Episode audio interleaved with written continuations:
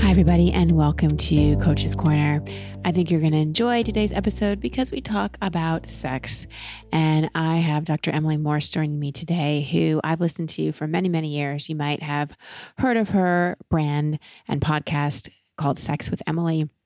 She was one of the first people that I heard really talking so candidly about sex. And I also love that she had a call in show. And as you know from the format of this show, I love call in shows. So it's such a joy to be able to talk to her about sex, about intimacy, about shame, about our sex IQ. Our sex life is part of our overall health. It's a huge part of, of the human experience. And when we're disconnected from our sexuality, when our sex life isn't pleasurable, when we're coming more from obligation and fear than from our actual desire, that can really impact our physical, emotional, mental, spiritual health.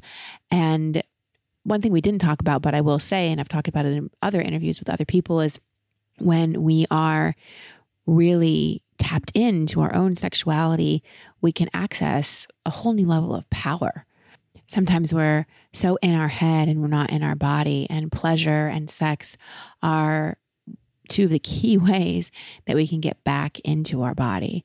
But of course, some of us have trauma around sex and shame around sex, and it isn't pleasurable. And I really hope this conversation with Emily sheds some light and gives you some insight and hope and inspires you to make your pleasure, your desire, your sex life more of a priority in your life. I'll tell you a little bit more about Emily.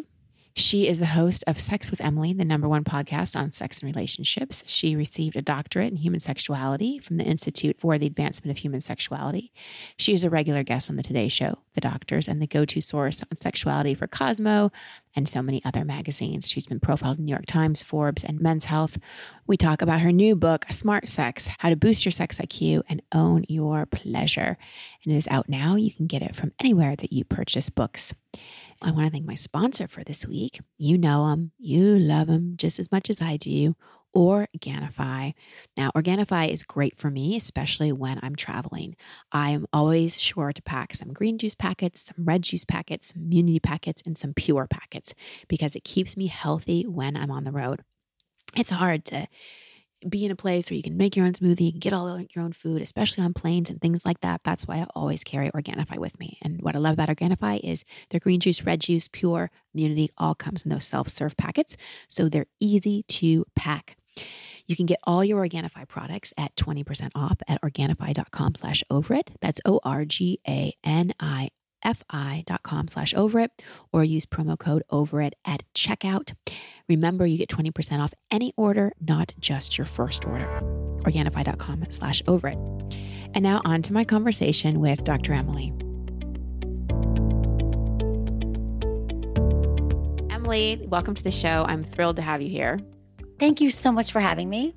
And as I was sharing before we started recording, I started listening to your show. I think, let's see, my first book came out in 2005 and that was around when I started listening to your show. So oh I think yeah, yeah, so it was like way at the beginning. yeah, 2005. Yeah, yeah, year. yeah, yeah. And before people knew what podcasts really were. and I learned so much from you and I always loved how you really took the shame out of talking about sex.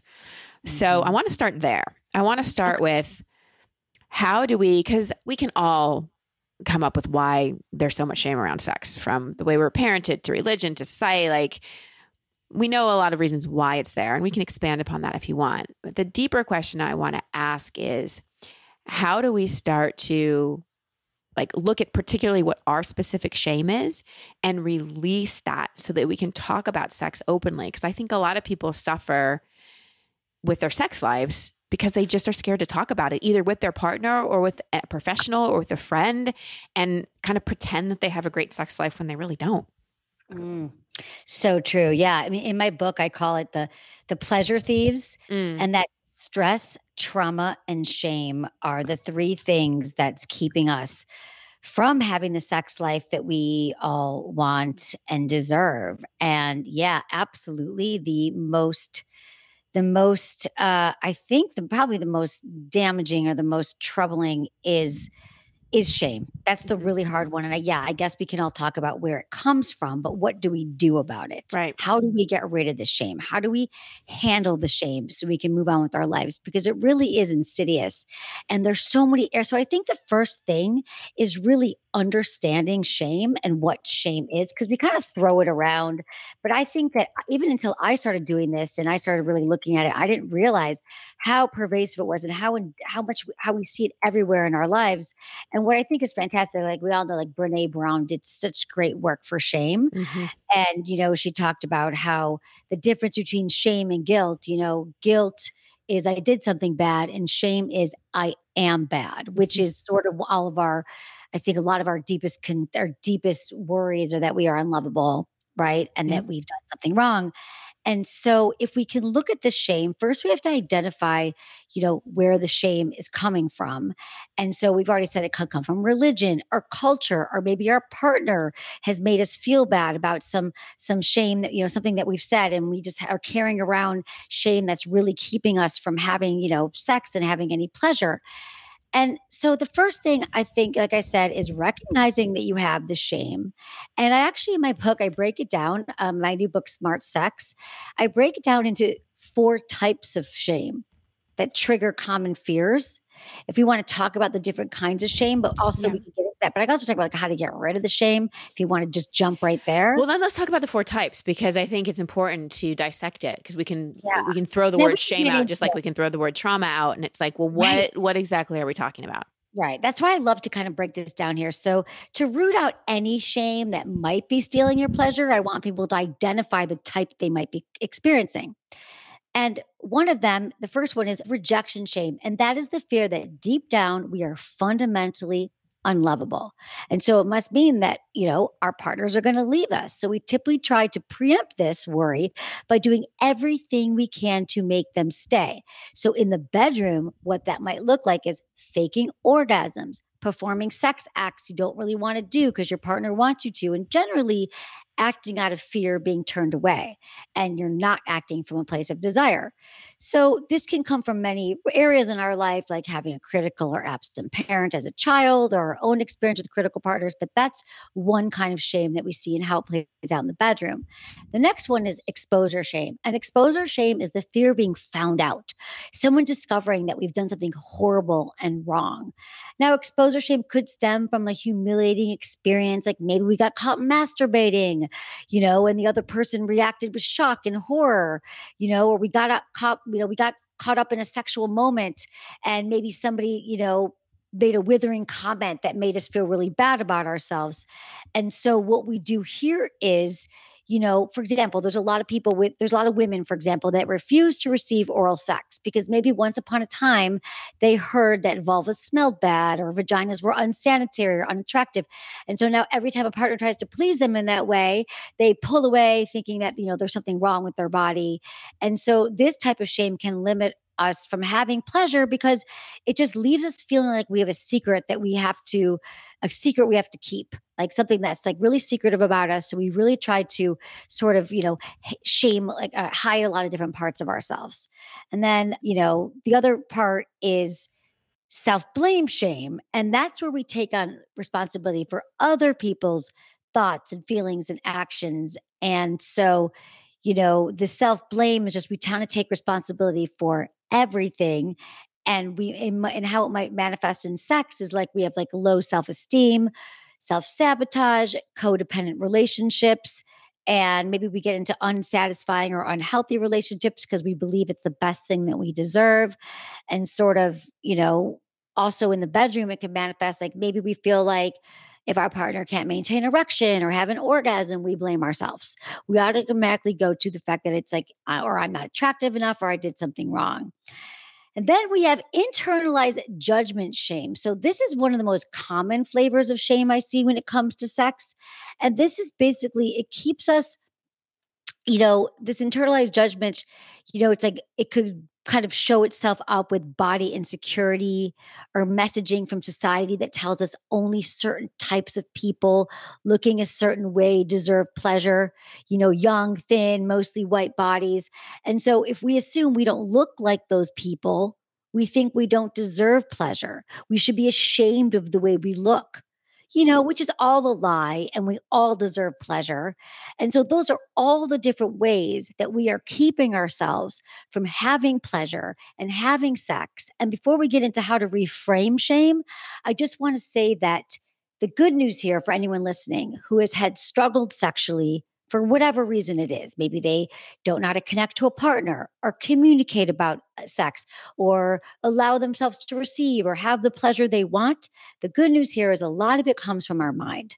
It's our brain, our mind, our limiting beliefs that's keeping us from having the sex life that we actually want.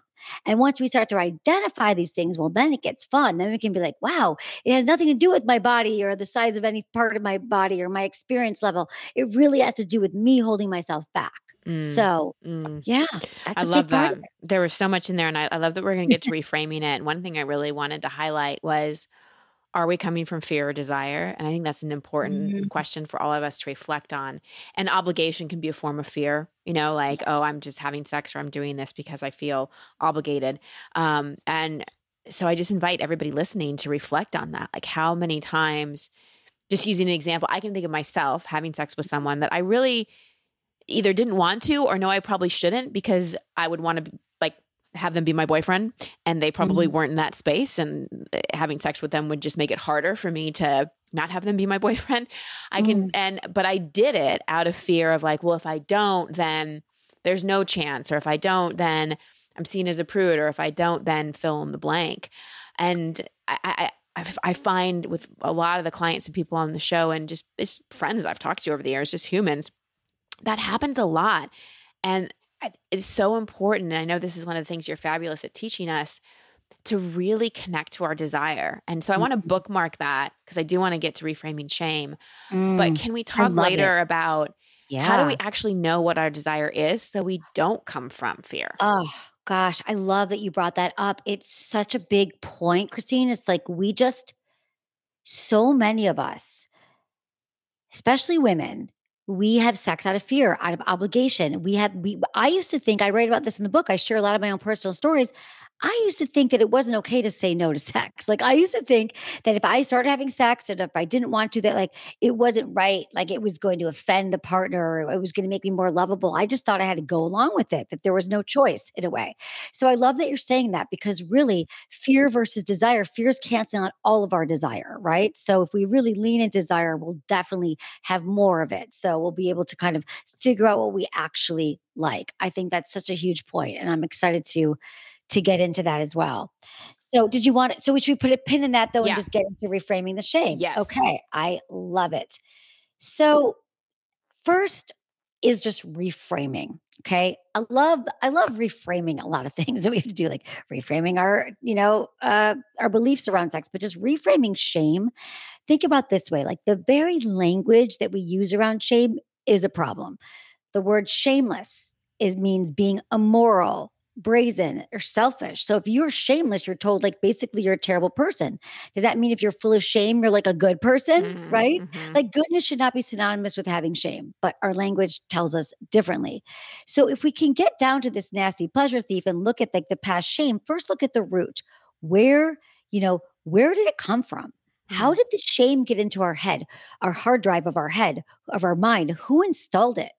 Our society reinforces shame in so much of the content we see of you know sex in movies on tv social media. And then if you grew up in a house in which sex was seen as shameful our culture constantly reinforces you know our constant like sort of reinforces this you know shame spiral around sex. So you have to look at well where did i grow up? What were the messaging right? So first noticing that and then notice how shame is affecting you. You know what happens in our mind and our body allowing this pleasure thief essentially to steal your pleasure like what was i thinking and doing right before i felt it? Was i was i actually having sex but was i talking to my mother? Was i thinking about something like an ex said in my past? Was i feeling angry or lonely? Was i upset with someone So, you know, if you can just move into the moment of the shame and identifying it, and this is a practice. And actually, for me, like writing the book and doing so much of this, even after almost 20 years, has really allowed me to really pinpoint shame and where it's coming up. I call it all the time. I'm like, oh, sorry, that was a shameful comment. You mm-hmm. know, it's like, it's like really great to realize it. And so when I do, when I do feel the shame coming up, I can shift the feelings by using movement and breath, you know, getting out, walking, you know, taking a walk around the block, deep breaths to reset. I think that that really helps. Social interaction helps, like sharing my feelings of shame with my partner or a trusted friend or a therapist. I think allows us to feel more connected, less alone, and not broken. So, first, just identifying it, feeling it in your body. Um, another way to get out of shame, so we're less in shame and more in our desire, is to focus on what actually feels good, exploring our body. You know, people who have been shut down to pleasure sexual pleasure are unable to often feel good about anything. So take steps towards, you know, even baby steps towards mm. accepting our pleasure. And know that you're not going to go from shame filled to shame free overnight, but with practice, you'll start to fight off these feelings of shame and you know reclaim basically the pleasure that you deserve and one exercise that i have in my book smart sex is flipping the script and so, you know, every type of shame I talked about comes from a specific narrative that belongs to someone else. Okay. That narrative, we never get to write our own shame story until we flip the script. So, what you do here is you just think about, you know, what what what was the message so the next time you're feeling ashamed of something just write down what am i feeling like what narrative goes with that feeling and if i was told you know this is sinful like you know, write down what it is. I feel like oral sex is sinful. And like that's the mental script written for you by somebody else. And then I want you to write the opposite of it, right? So flip the script by writing the opposite with an and intention. For example, I felt like oral sex is virtuous. Um, and now I feel like oral sex is virtuous. And now I'm prioritizing pleasure, joy, and self care because they are important to me, right? Mm. Or if you feel ashamed that you don't make time for pleasure, you can write down, I don't deserve pleasure and joy, but write the opposite. I deserve pleasure. And that means taking daily walks with friends, spend, taking daily walks, spending time with friends, masturbating a few times a week to get more connected to our sexuality. I find that the writing down these notes, having them in our phone and being able to access them allows us to read words that we have written time and time again, we can read it back to us and feeling like that, you know, we are deserving of pleasure and why. So that's kind of how we reprogram. That's one way to do it. Mm, I love it. And and for me, especially in relationships, talking about it has been the hardest but most effective thing to do. Anything that I'm ashamed about, because I, I always feel like when we bring shame into the light, when it's not just in our mind, when we can share about it and we're received with love and with acceptance, it's so, so healing. And I can think of so many times I've had conversations about things I'm ashamed about and to have it heard. Luckily, wow. I've done it with people that were good people to do it with. You know, I I chose wisely, but to have it heard and have it received and and have you know someone and I would say the most healing has happened with my my husband and to have someone say I don't even see that or I don't even think about that or you're so beautiful mm-hmm. or you're so sexy to me and it's again like it's our job to heal things. However, mm-hmm. I don't live in the universe alone. You don't live in the universe alone. We're we're in interdependent beings, mm-hmm. and it can be such a deeply healing thing to be able to speak openly about it in relationship, or like you said, with a trusted friend or counselor. And so, just for anyone listening, Emily gave some just amazing tips. And if we can just both gently nudge you into whatever you're ashamed about, bringing it into the light, talking about it, and reframing it because it is one of the ways it impacts your desire mm-hmm. and your ability to have because like for example if we just use the example of like you're ashamed of a part of your body and you don't want to ever have sex with the lights on during sex you're going to be thinking about oh what's this person thinking? Can they see this? Are they satisfied? You're going to be in your head. And like you say our mind is our biggest sex organ. And if the shame is there making us think we're not going to feel pleasure and we're not really going to enjoy it because we're going to be so consumed with whatever it is that we're ashamed about. Exactly. Yes. Yes. All of that. It's true. Our when our brain is elsewhere and we're in our head during sex, like just think about that way. Like when we are in our head, we are not in our bodies. When we have all of that worry. And I love what you said about sharing it with your partner. Hopefully, this is a great litmus test for people to think about. Like, do if, if that feel if that sounds horrible to you and you can't imagine how your partner is going to receive it it's a great time to sort of look at your relationship because it's definitely we definitely want to be with people who can hold space for us and help us process you know shame and everything else that's that's coming up and i'm glad that's you know worked in your relationship yeah how do you so for people listening that might think oh i have a great sex life how do you determine what a great sex life is like, what's a, you just mentioned litmus test. I love that. What's a litmus test for us in terms of like how great our sex life actually is? Mm, that's a really great question. You know, unfortunately, I'm not going to give people like, you should be having sex three times a week, which is what people literally are dying to hear so they can compare themselves to it. But it, but, but what a great sex life really looks like is up to the individual, it's up to the couple. I would say that a healthy sex life, a like what a satisfying sex life would look something like both partners have consensual sex. They talk about sex often. They prioritize their own pleasure, including their partners.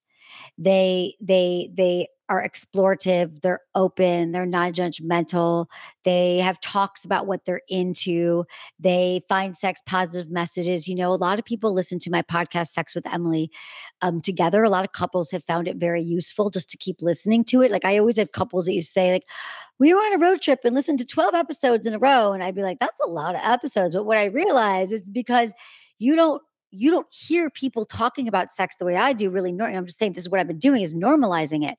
So I think just sort of hearing other sex positive voices, talking about it often and making sure that you're both having pleasure and continuing to talk about your sex life. I call it the sexual state of the union. And I think it's really important for couples to prioritize, you know, once a month or once a quarter. You know, I, I don't I don't mean people like I think most couples, to be honest, Christine, have never talked about their sex life in the way that I'm referring to. And that means really not just like are we going to have sex or we haven't had sex in a while but this is really like what's been feeling good for us? What do we love doing? What's your most memorable time we've had sex? How do we do more of that? What do we want to try? Let's go to sexwithemily.com and download her yes, no, maybe list, will, which will allow us to explore our sex life together. Like there's all these great tools I have or that people can find that help facilitate these conversations so they can continue to to grow together. So that's really how I my marking of great sex uh, is really excellent communication and exploration. Do you see that a lot of people that are in relationships, once they're in relationships, stop self pleasuring? Yes, I think they do. I think a lot of people stop pleasuring. I think that there's this other, you know, n- belief that once you get into a relationship, you should cease masturbation, that it's only for when you're single. But, and so that also can cause a lot of problems in relationships when couples don't talk about it and then they feel like they have to secretly hide their masturbation practice and they feel shame around it. It's another shame thing. So I think it's important for me to point out that masturbation is really healthy practice to do whether you're in a relationship or out of a relationship and to continue it's really just about stress relief and connection and and you know a lot of really cool things that are important beyond your relation beyond everything else. Like don't put the pressure on your partner, don't shame your partner. I love and I guess that this is again, this is this might be the first time many people are hearing about the health benefits of masturbation because we're staying connected to our bodies, we're understanding what feels good, but also I highly encourage couples to explore mutual masturbation. Like mm-hmm. mutual masturbation is a really cool way for people to learn what feels good to their partner. And it's also really hot because you're looking at what your partner does to turn themselves on. Plus, you're learning what they do. So, for some couples, that's like, oh my God, I can't imagine even masturbating, let alone that. But really, it's a step that a lot of people, after I've recommended, I just know that's been a very popular recommendation. Mm, mm. And again, it's it's taking the shame out because I would say the biggest reason that people wouldn't do that is just discomfort, self consciousness, shame. So that's another way to heal shame. Uh, I love that. Well, you know, this show is all about self awareness. So I'd love us to dive into the link between self awareness and sex. Like, how can doing personal development work and being more self aware improve our sex life? Thanks for this question, too. So, this goes back to self awareness, is a huge part of it. In fact, I would say it's one of the most important things that we need to look at. so when I was writing this book, it's called, you know, Smart Sex, How to Boost Your Sex IQ. I came up with five pillars that I call sexual intelligence. And it's more of a holistic approach to our sexual intelligence, to our to our sex IQ, if you will. And one of the big ones is self awareness or really self acceptance. Self awareness is really understanding. Self awareness is knowing like what what do I what turns me on? What makes me feel good? What do I actually like sexually? What don't I like sexually? And I think for a lot of people, they just sort of close their eyes and get naked with someone and hope for the best. But self awareness is really about knowing your sexual history, paying attention to what feels good, and then being able to communicate that, that to a partner. But why it's also going to help us with our sex life is because then we're going to know what time of day sex feels good, what sex positions feel good. Um, we're going to be able to, like, again, communicate all of this and be, and we will learn. Like, we all have a lot of information about what we like and what we don't like, but I don't think we often spend time thinking about it. So really just being self-aware and knowing that, you know, what we like that we that we have a lot to learn or that we have some work to do or even like what feels good are all important parts about understanding our desire and arousal process. Mm, and I think this is a good part to go back to that conversation we pinned from earlier because eh, about like how we can how fear gets in the way of really knowing our what our desires are and I know for me, the self awareness around my own insecurities, the self awareness about trauma I've experienced, especially sexual trauma, all of that awareness has helped me uh, not come from so much fear. Because sometimes that mm-hmm. fear can just come from a self protective place of just like not wanting to get hurt. And so I'd love for you to unpack a little bit more about how we can not be ruled by our fear, by our past trauma, by our programming, and actually really feel into what we truly desire. Hmm. Yeah, I mean that's a great one. I mean, I think one of one of the pillars of of becoming more of, of sexual intelligence is health, for example. And health is understanding how we our mental health and our physical health. So, do we have a history of trauma for example do we have things do we have things in our body that allow us you know the first pillar is embodiment. So are there things that are keeping us out of the moment that's not allowing us to connect to our bodies during sex during intimacy at all? So that's one of the the first pillars is noticing like do i even know what i'm feeling in my body or am i numb to it? Have i paid attention to it? Mm-hmm. and then that moves into well why? Why am i numb? Why am i shut down? Well we can look at you know our our health history. You know obviously it's important important to exercise and eat well and do all those things. That's part of health. But the other part is mental health. So again, untreated trauma doesn't just dissipate no matter what kind of trauma we have. And it lives in our body, whether it's a big T trauma, a little T trauma, you know, sexual trauma, or we just lived in a very chaotic home with a lot of uncertainty. That still mm-hmm. lives in our body and we are in fight or flight a lot. And maybe those same things happen. We still get gets um, and maybe we go into fight or flight even when we're having sex with somebody. So so it's important to under you know to just kind of look at that and say, what is is happening in my body during sex. Have i looked at my traumas? Do i understand my body? You know and i and so that that's that's another way to do that is, is to look at is to look at your how connected to your body you are to look at your health. Um, another way to do that is to learn is to look at um also like our sexual our sexual communication. How well are we communicating to our partners what we actually like? Do we know what i like do, do, what we like. Do we feel safe asking for what we want or do we just just kind of lie there mute hoping that our partner figures it out? You know so i just think that all of these things are connected to our own desire and our pleasure and a lot of them are blocking us from from having it. Another thing, if you go back to health for a minute, is like just understanding our hormones, right? Mm-hmm. After childbirth or during perimenopause, menopause, certain medication, you know, it's going to change your hormones. Certain medications we're taking are also going to impact our desire. We have to look at the entire picture of our sexual history and our, and our health and wellness to look at what is impacting our ability to be turned on, aroused, and present during sex. So we have to look at things like our gut too, right? So, you know, that's these are all factors that people often with sex, they just sort of want a quick fix, I have found. They just want mm-hmm. to something like they want the position, they want the toy. And you know, you've been listening for 20 years, I almost 20 years probably. I've been doing that for a long time. I can help people take the next step. I can tell you the right sex move. I can give you the script of what to say to a partner. I can, you know, help you pick a toy or a lube. And I love doing that. That's really helpful. But that's just quick. There's an underlying mm-hmm. thing, underlying fundamental pillars that are that are really responsible for a lot of it. And one of them also is self self knowledge, right? And that's also self self awareness. Really, is self knowledge, which is, is very related. That's another pillar. But it's like, how do we, you know? Desire you know how desire manifests you know physically through arousal like desire is really the wanting to want to have sex so do i know my arousal pattern like what do i need to feel aroused and turned on do i need to have a conversation with my partner do I need to feel safe? Does the house have to be clean? Does the baby have to be in bed? Do I need to have a babysitter? Do I need to be outside the house? Mm-hmm. Like, I know that when it's really cold in the house, like when I go to my boyfriend's house and it was like the air conditioning was on and it was freezing, I would just shut down. I'm not feeling sexy. You know, a lot of people like like the temperature matters. The mm-hmm. have I just eaten a big meal? Is there a TV playing? You know, just am I still thinking about work? Do I have unfinished business? All of these factors are contributing to our ability to be aroused, turned on, and ready for sex. Yeah. Yeah. And to give ourselves some grace and not have this expectation mm-hmm. that we're supposed to like be these sexual machines all the time. And you mentioned childbirth, and that's probably been my biggest change and transformation in my life. I have my baby's nearly 16 months now. Mm. And it was and I also had her in my 40s. So I like got the childbirth and probably perimenopause like oh working against me. What a win. Yeah. yeah. And I'm still breastfeeding.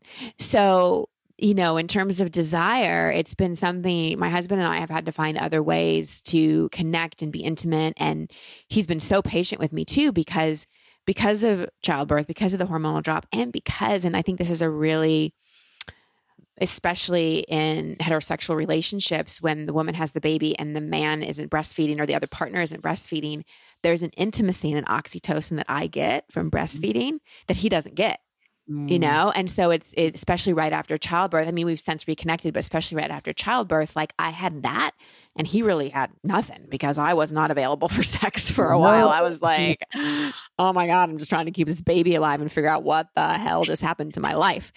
So I love, and I know there's a lot of women listening who, you know, are new mothers or, you know, are want to be mothers what have you found helpful for women who have made this big transition, especially with the first baby? Because I know for me, like my body's different. It was just such a big change. Yeah. And especially with a newer, younger child, you well, I'll just speak for myself. I didn't really, I see myself as more like the mother, not this like sexy diva, you know, in the bedroom. Yeah. So it's a big identity shift. So I'd love to hear any tips you have for women in that stage of life. Mm, yeah, it's a great question. And it sounds like you've been navigating it beautifully with your partner by just being able to talk about it. That's the first step. And you even said about kind of redefining what intimacy is. And so just really recognizing that at this time in our life, we're going to need a different kind of intimacy. Mm-hmm. Intimacy isn't just penetration. Sex isn't just penetrative sex. It's not just this quick thing that we do like we've seen in the movies and all this stuff. You know, I think that there's so much misinformation also about women after childbirth. The doctor's like, you should be ready to go in a month, right? Like that's oh, just so not, I know. No. Like, exactly. So just I just even us having this conversation hopefully is going to make a lot of women understand that it might be six months, it might be a year. Yeah. You get to take as much time as you need to for your entire body to heal and to feel better. But what I'm also going to say it's it's important to still connect intimately with your partner. That could be massage, it could be a back rub, it could be mutual masturbation without penetration where you're both touching yourselves and not each other. It could be date night where you go out and not talk about your your your your baby and you get a babysitter consider you know it's just it's finding you know maybe it's more housework it's your partner helping more around the house oh that's so sexy to me it's so it. sexy to me everyone, really yeah. yeah. like you come home and he's washed mm-hmm. clean the house and you know yeah. change diapers you're like oh my god let's get it on yeah. but how great to be able to communicate that right so i think that's that's the thing is just saying like okay now we've had a baby like let, let's redefine what mm-hmm. intimacy means and just not feeling not shaming ourselves not feeling bad about it but just saying like we we really do need to connect because the truth is it really does help partners when they have intimacy and they have a release through orgasm or just touch. Mm-hmm. Because like you said, you had all that oxytocin from your from your baby and your partner wasn't getting that. So how yeah. else can he get it, right? Maybe he go get some he gets a massage, right? Yeah. Or he goes to, you know, not just a regular massage where he can have hands on his body that feels good. Like we also have to take care of ourselves but I think that like, you know, a lot of the things are, you know, like date night yeah. and um, just again, really prioritizing your relationship, but also giving yourself grace. Yeah. Like you said, and making sure that like it's just not going to be the same right now, but knowing you're going to go back to it. And as far as bodies changing, it's so hard for women. It does change after childbirth and realizing like, you know, just I think also the more we do practice self love, self pleasure, and have orgasm and give our self love, that does help a little bit. You know, it does help. And seeing that our partners are still with us and attracted to us, which they really are, you know, mm-hmm. a lot of mm-hmm. times we're just our own worst critics. We're so hard on ourselves, you know, and yeah. I just give ourselves you know more love and grace around the fact that it changes over after childbirth it changes different times a month you know yeah. Yeah. That's our bodies. Welcome to being a woman. Yeah. Yeah. I know. It is quite yeah. it is quite the choppy waters at times with with hormones and just life, you know? And I think that anytime we're going through a big change, not just childbirth, but any big change, sometimes sex becomes like low on the priority list. You know, I think of parents who are farther in their parenting journey that are just busy with kids or busy with a career and that importance of prioritizing intimacy, not just sex, not just penetrative sex, like you're saying, but intimacy and connection is important. And I'll be honest, like really for the first until until Athena started sleeping better, like a date night to me, I was like, no, can I just go to sleep? Like mm-hmm. I don't mm-hmm. even I don't even have the energy to do that. And so I'm lucky that I have a very supportive partner. We communicate well and he just kind of understood like where where we were. And it's a season. And I think as we're talking about desire and awareness and and really boosting our our sex IQ, as you talk about in the book, just knowing where we are and removing the expectations. Because once we go into expectations, then we're back into shame mm. and we're mm. setting ourselves back. Exactly. Yeah. yeah. Such a good point. Really, just really talking about this often too. Like, I know, how's it going? Checking with your partner, like, how's it feeling? I know we're not able to have sex right now. Is there anything else I can do? What do you need? I mean, just like really normalizing it. Yeah. Like you talk about everything else, you know? So, and I love that you're sharing your own examples because it's possible. I want people to know that it's possible you don't have to secretly pretend that you want to have sex or performative sex if it doesn't feel right. You know, you literally just had a baby come out of your body. Yeah. yeah. you just get like a human just came out of you. Like you are doing like things have changed a little bit. Yeah. And um, we got to just have, you know, patience. Yeah. And communication. Yeah. Well, thank you for that. I want to I want to shift gears to orgasms. I've had okay. so many clients like preface by saying, This is so hard for me to say. And I'm probably the only person in the world who's ever told you this. And I'm so embarrassed, but I've never had an orgasm. I'm like, No, you're mm. like the 30th person who's told me that. and it's women, it's women saying this. Yeah. I haven't had any men say that to me. exactly. I've never, yeah, I've never had a man say it either. Yeah. So let's talk about orgasms. And, you know, because in the movie, it's like a man throws a woman against a wall and in two seconds she's having this orgasm. And i think a lot of women think that it should be that easy for their bodies and every body's different. So can you just can you like just go through some of the myths about orgasms and tell yeah, us the truth about them? Absolutely. I'm so glad that you brought this up. I have an entire chapter of my book that is devoted to orgasm because it is just probably one of the most common questions I get asked too.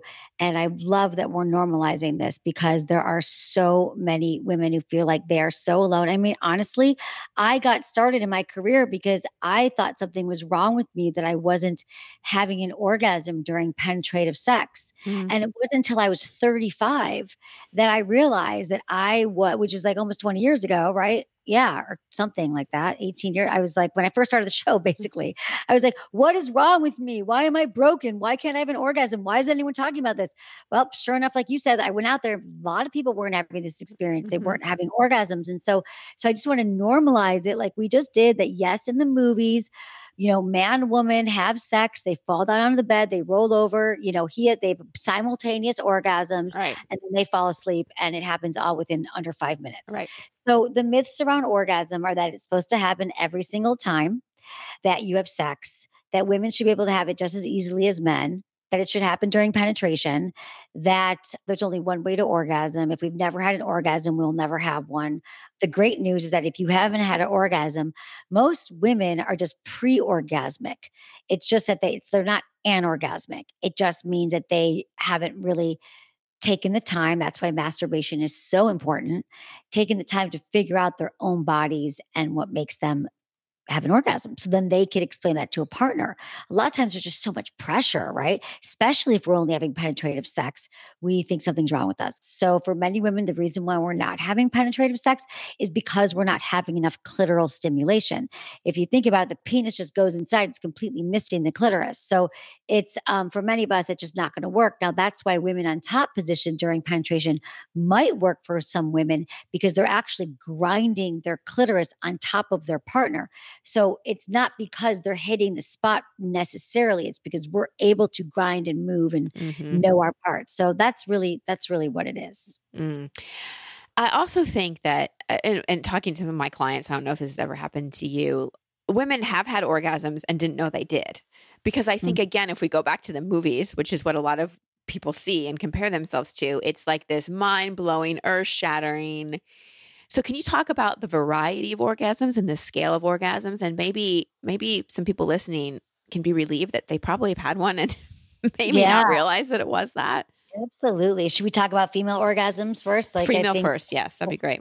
Yeah, so I think that um, for female orgasms, clitoral orgasms are the most common orgasm, and the clitoris is that you know famous pleasure button that's visible outside the body, but it's actually connected deeply to the and it has clitoral legs that reach up inside the body called the crura. So the, the, they're like they're like a V-shaped wishbone that surrounds your vaginal canal and can even extend back into the anus. And this structure is packed with a lot of nerve endings that can prompt orgasm when it's stimulated. But just a reminder that, like, that our clitoral orgasms are probably the most common. They're the ones that we might have had when we were riding a bike when we were little or we were mm-hmm. using the shower head or something like that. But those are the ones that are a little bit more easier for us to access. That's the one that gets the most press. There's also the G spot orgasm or G area, as I call it, because I think the G spot is is still sort of this elusive thing. It's not just one spot, it's an area. And my belief, it's really internal clitoral nerves rather than a spot. But neither here nor there. How you put, but but either way, it's about an inch up the vaginal wall, eh, about an inch or two up the vaginal wall, and it sits just below your Skene's glands, which is a familiar function as a prostate gland in a in a penis owner in, in, in a male. And so when you apply pressure to this area, like repeated pressure for many women, they can have an orgasm that way. But a lot of times it's a blended orgasm too, because they're already having clitoral orgasm. Like for, let me just say this, it can really help women to already have a clitoral orgasm because then that entire area becomes engorged and the blood flow is on, it becomes inflamed, it becomes, yeah, it becomes engorged essentially. Mm-hmm. And so it can be a lot easier to access all the other nerve endings and have mm-hmm. those G area. You can have a blended orgasm too, where you're having both of them at the same time. There's also um, nipple gasms, nipple mm. orgasm. You know, with women, nipple stimulation activates the same region of the brain as the clitoris and the vagina. It's the genital sensory cortex. And because the nipples are filled with nerve endings, continuous play might lead to an orgasm. Only for women or for men too? For women, okay. not for men as okay. much, but for women but it can also just enhance arousal all over your body. So I wouldn't ignore nipple play mm-hmm. at all.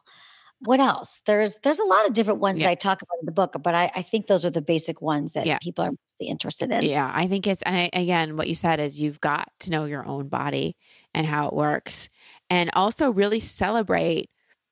And this was this was a big thing for me, so I'll just share it. Like really celebrate just those little moments of like, ooh, like that felt good and not expecting this toe curling, you know, flying off the bed, screaming, head arching back type of orgasm. Because for me, if I was expecting that, I'd be working so hard to get it. I'd miss those little mini ones that were all lead ups, that were all build ups. And, oh, and yeah.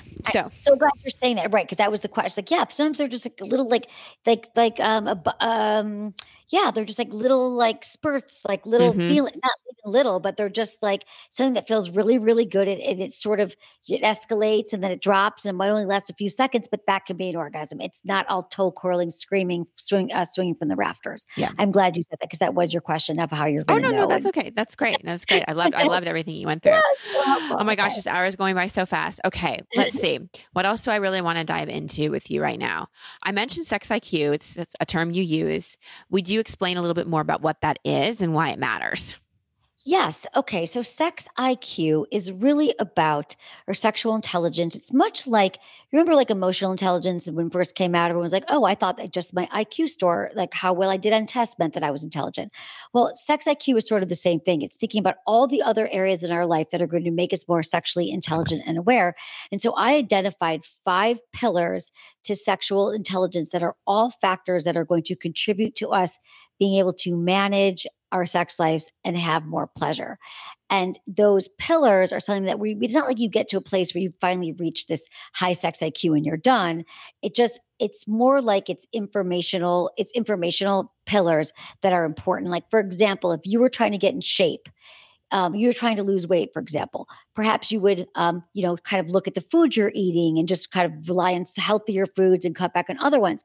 But you'd also want to exercise and you'd also want to get some blood work done. And you'd also want to, you know, look at a lot of different factors to be healthy. So to be good at sex or good in bed, it's not about the size of a certain body part. It's not about your certain moves. It's really about knowing yourself and knowing who you are as a sexual being. So these pillars, the first one is embodiment. How connected to my body am I? The second one, like we said, is health. Do I move my body? Do I eat foods that make me feel good? You know, have I been in therapy? How's my mental health? And then there's self knowledge. How well do I know my desires and my pleasure? Then there's self, and the fourth one is self acceptance. And that's really the confidence piece. Do I accept myself in my body today, where I am, my experience, you know, so I can go on and have, you know, better sex in this moment. And then the fifth one is collaboration. And that's really communication. How well do I communicate with my partner about my needs and desires, or do I shame around it? Do I fear around it? And all of those things are going to contribute to you having a sex life that you that you want.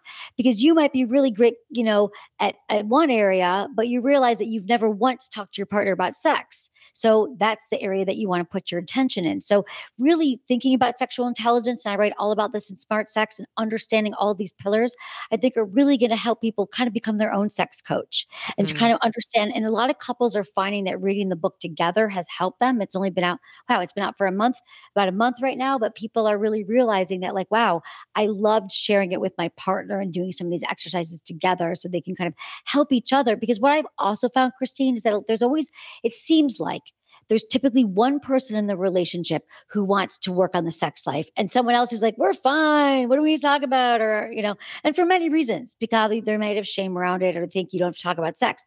But when you do it together and it becomes a project or becomes something fun, like actually, I want to remind people that this or I want people to know that this actually becomes really fun and it becomes another part of your life that you look forward to enhancing together, like planning your summer vacation. Like, let's plan our sex life. So I want everybody to get to that place, but that's mm. really what sexual intelligence in this book is about.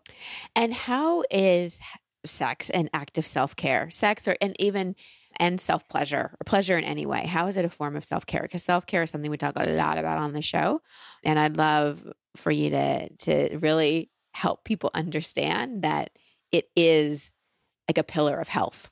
Yeah absolutely. It is a pillar of health. So so our pleasure i often say that pleasure is productive because the more pleasure we bring into our life when we prioritize our pleasure, and I'm not even just talking about sex, I'm talking about making a list of all the things that, that give you pleasure. It could be hanging out with brunch with friends, going for a hike, you know, going window shopping, crafts, your hobbies, whatever you're into. How much of your life are you prioritizing those things that make you feel good because we often have all these conditions on pleasure. We think we don't deserve it until something happens or we put these carrots in front of it. But the more that we look at our life and we say, okay, if I have more pleasure, I'm more productive. I'm a better mom. I'm a better boss. I'm a better sister, a better friend because we just feel better. So pleasure is a part of self care because also pleasure makes us feel good. You stimulate all those feel good hormones, oxytocin, endorphins, dopamine, serotonin. They all get elevated by orgasm and by touch. And so self pleasure is a huge form of self care because we are just really loving on our bodies and giving ourselves mm. a lot of nourishment that only we can give ourselves. And it also helps us feel more comfortable in our bodies, know what we want, and then being able to sort of explain that to a partner as well. Mm, it really is just a form. I, and again, I, I think it's something that we don't prioritize enough you know, because life can get so busy, and especially if you have kids and work and da da da da, and it can be maybe just a quickie here or there, which is which you know is better than nothing. But what I'm also hearing you say between the lines is not just prioritizing sex, but prioritizing good sex. Mm-hmm. Like, not just like I'm tired at the end of the day, I've had a couple glasses of wine and like, let's just have sex because it's been a while. Like to me, that's not the most nourishing sex. I guess it's better than nothing, but I don't know. Sometimes nothing sounds better than than that. yeah, prioritizing good quality sex where you're communicating and you're both getting your needs met, and you're you're talking about it, you're exploring, yeah. you're trying new things. All of that's really important. Yeah. Well, this has been so helpful. I, I, it's been such a treat to have you all to myself and to get an hour being able to ask you questions after listening to your show for so many years. People can go to your website, which is dremily.com, correct? It's sex with Emily. Sex with Emily. I'm sorry. Sexwithemily.com. Your new book, Smart Sex, is out. People can get that, I imagine, at Amazon and all the places where books are sold.